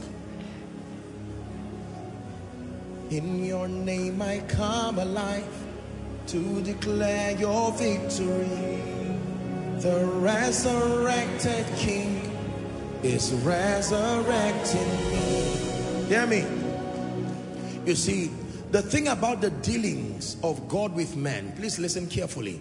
The thing about the dealings of God with men is that at any level you can start with God. And I'm not just talking of new birth, at any level spiritually. But the first law of transformation is that you must admit the limitations of your current state. In pride, transformation is an impossibility. You have to first acknowledge that I am limited. Maybe a man of God, maybe a businessman, but my current frame of reference is not producing the possibilities. Then God can come to you with his mercy. When I cry to God, I cry as though I have not known him. I cry as if I do not know anything about the anointing. I am amazed at our arrogance in the body of Christ over the little that we see, whereas there are virgin dimensions in the spirit to explore. The current context of our definition of strength cannot host the revival coming. It will take superior manifestations of the power of God. If it is the nations we want to take, we must quit this blind arrogance and begin to pursue with sincerity. We have tried, but not enough. The current idea of what we call strength and power and results in the body of Christ, I submit to you, it is not notable enough to compel the nations. It says where the carcasses are. Do you know what it means to make diplomats, to make nations, to make kings, to make people from the Middle East? You know what it takes to turn their attention from their busy schedules to look at Jesus? It's in you, Lord. It's in you, Lord. We know there's more that's found in you. It's in you, Lord. It's in you, Lord.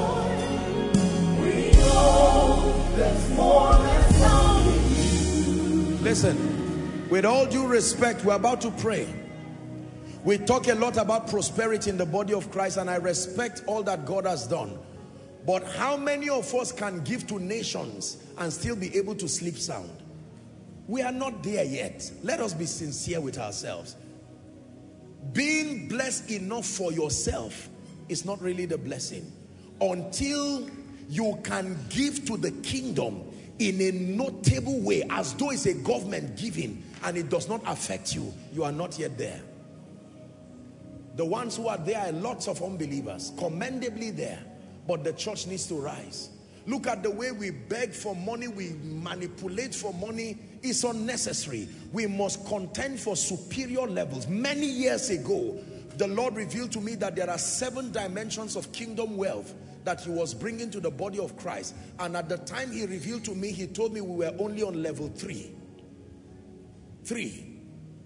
You will see men who will stand like nations, whose lives will be a mystery economically. When they speak, it will be a combined echo of the spirit and resources. And some of you, this is what God is preparing you to become. But this version of you cannot host that glory. No.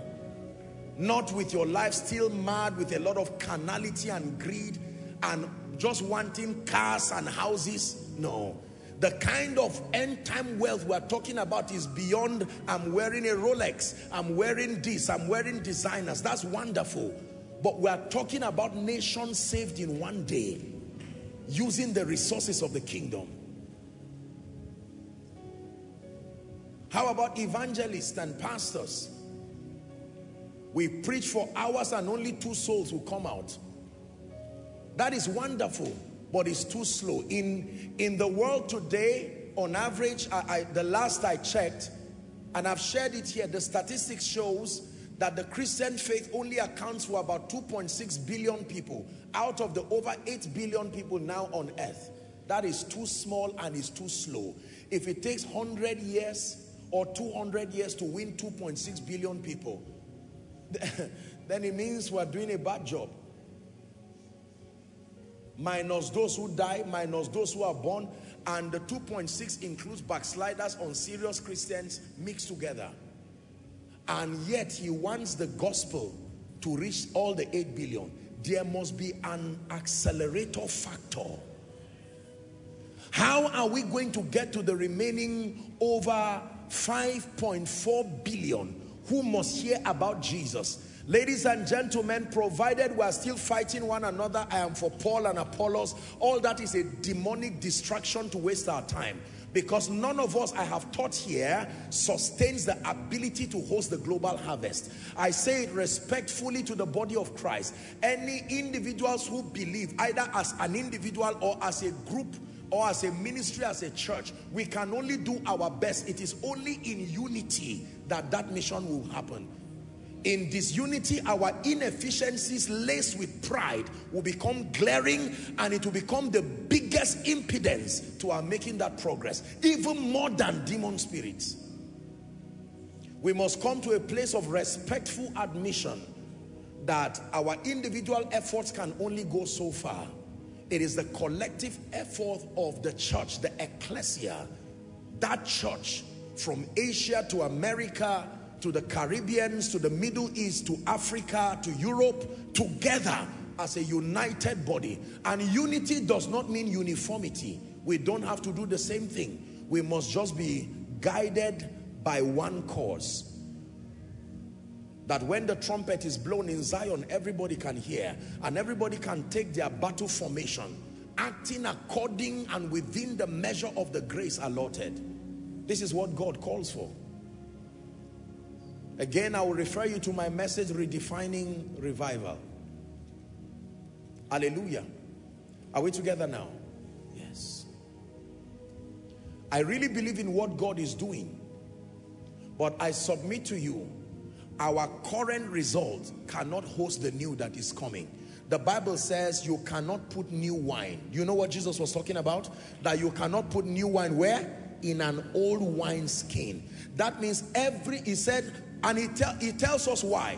That if you put new wine in an old wine skin, it is going to tear it. So every time God wants to tear the old wine skin, he puts a bit of the new wine so that the old will tear and give room for a complete vessel. If you want the new wine, what's that song? Where there is new wine, there is new power. Sing it for me.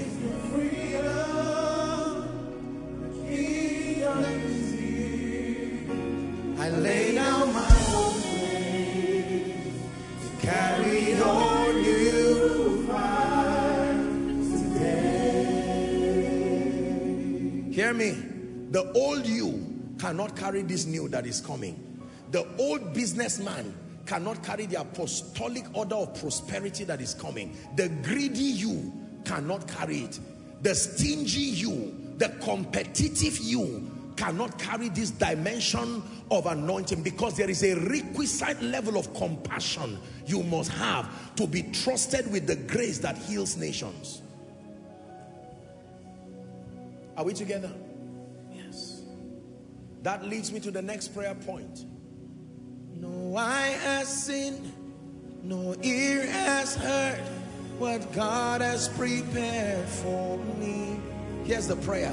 So I submit to his work in me till Christ be formed in me. No eye has seen, no ear has heard what God has prepared for me. So I submit to his work in me till Christ be formed in me. Are you ready to pray this second prayer? Lord, the circumcision that must happen to me to be able to host the new that you are bringing, that circumcision of the flesh, that circumcision in my heart, Lord, let it happen. Expand me. Everything that needs to be done in my life to carry these superior levels of grace, prosperity, wisdom, influence, access, let it happen. Someone is praying.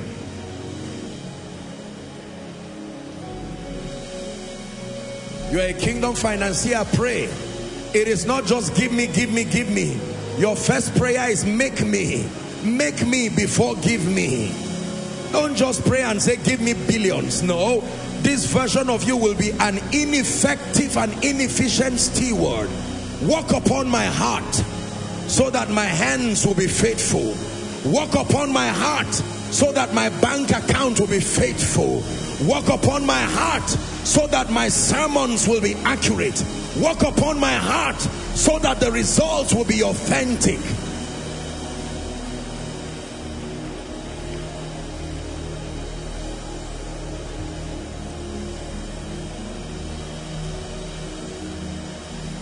In the name of Jesus.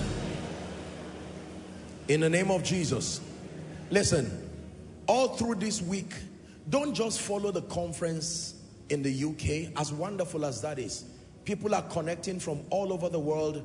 I was sharing with the workers, having a meeting with them, and I was telling them, in my mind and based on what I know God is doing now, it is not a UK conference. UK is just the venue for the conference.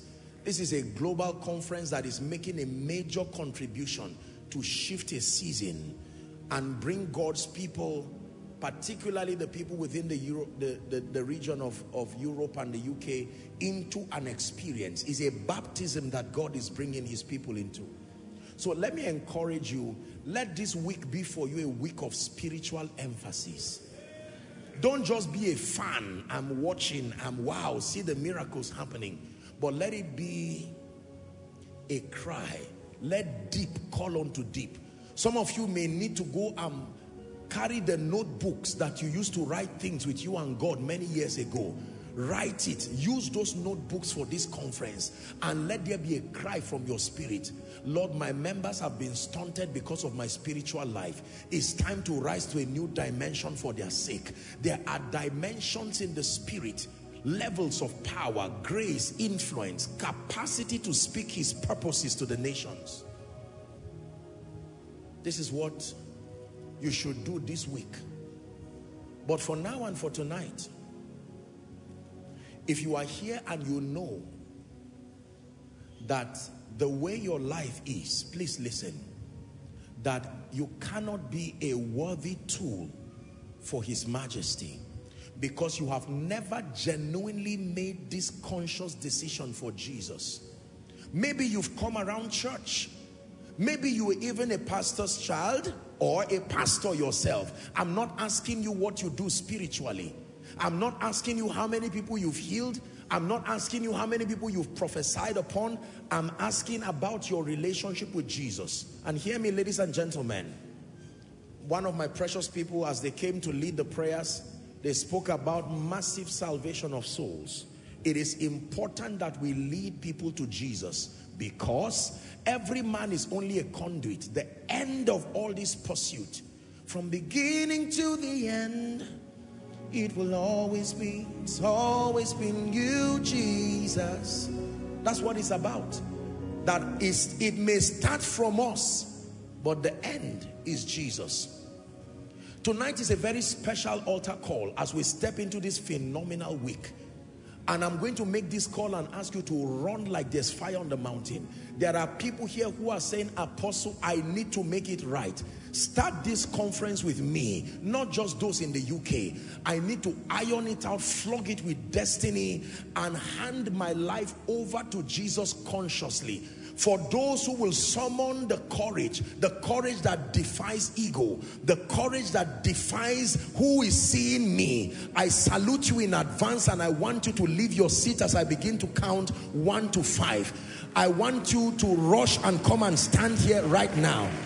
Those outside, all the overflows down to the basement, our family in Zaria, and those who are connecting across the globe, I begin my counting now. Leave your seat and run to Jesus. 1,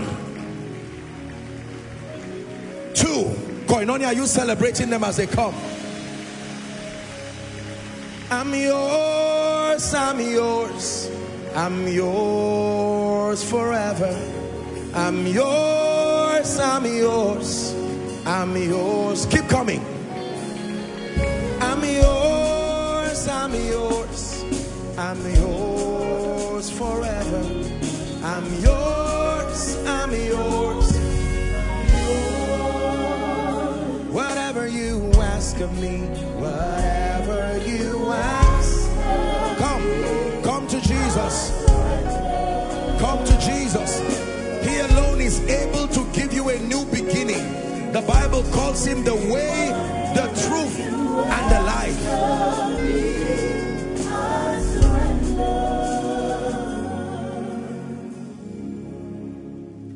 Whatever you ask of me, whatever you ask of me, I surrender.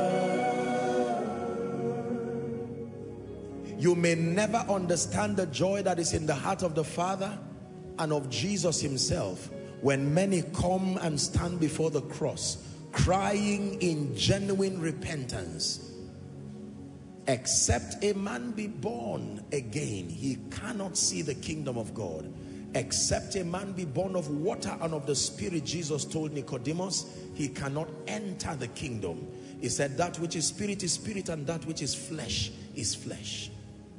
For God so loved the world, the Bible declares, that he gave his then only begotten Son, that whosoever believes on him, the Bible declares, shall not perish, but have life everlasting.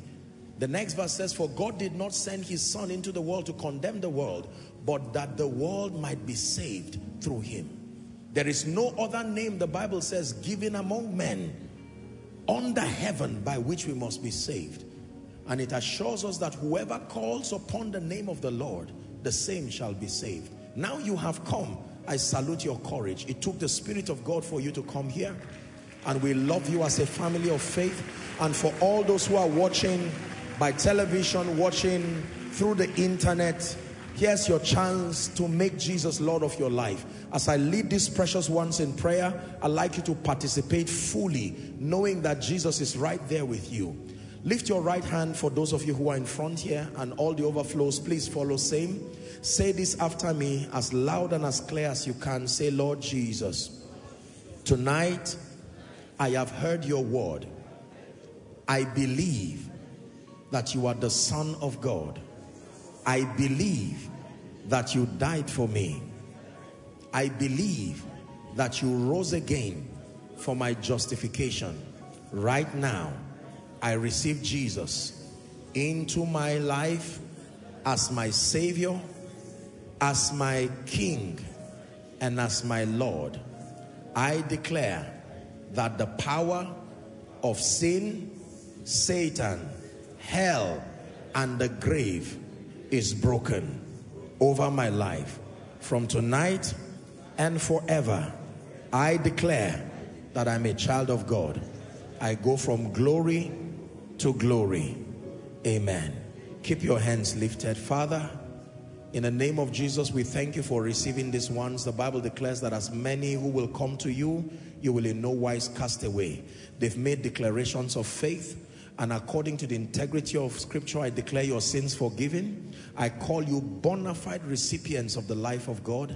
And in the name of Jesus, from tonight, I declare and I commend you to the ministry of the Word and of the Holy Spirit. There are two of you. I just saw the power of God coming on that light. There is something God is removing out of your life. I rebuke that devil. Let them go now. In the name of Jesus, be blessed. In Jesus' mighty name we pray. Now, I want you to look, please, to your left, which will be my right. There are counselors waving the placard. I'd like you to please politely walk to their direction. They will have a word with you very quickly, and then you'll be back to your seat. Let's honor them, Koinonia.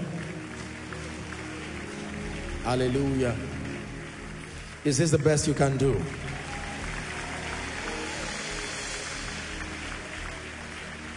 Hallelujah. Praise the Lord. Let me speak over your life as we wrap up the service. In the name of Jesus, the Son of the living God, I decree and declare that you return next week a sign and a wonder. This week beginning, I declare over your life that every mountain and every challenge that has stood before you, every issue of concern that you came here with, in the name of Jesus, that mountain falls like Dagon before the ark. All those who are traveling to various locations this week, we declare your journey is blessed. You are blessed in your office. You are blessed in the place of assignment. Your families are blessed. Our children here in this ministry are blessed. In the name of Jesus. As a nation, we confer the blessing of the Lord upon this nation, and we declare no bad news, no evil report, in the name of Jesus Christ. In the name of Jesus. Let's share the grace together in fellowship.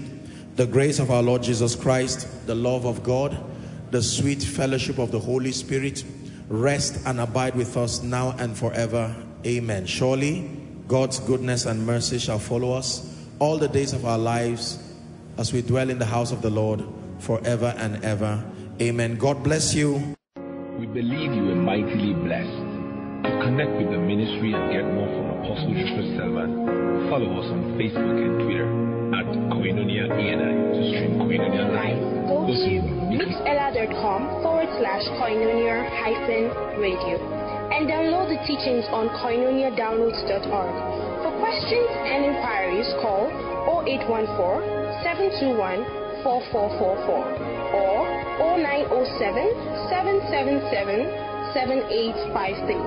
We love and celebrate you.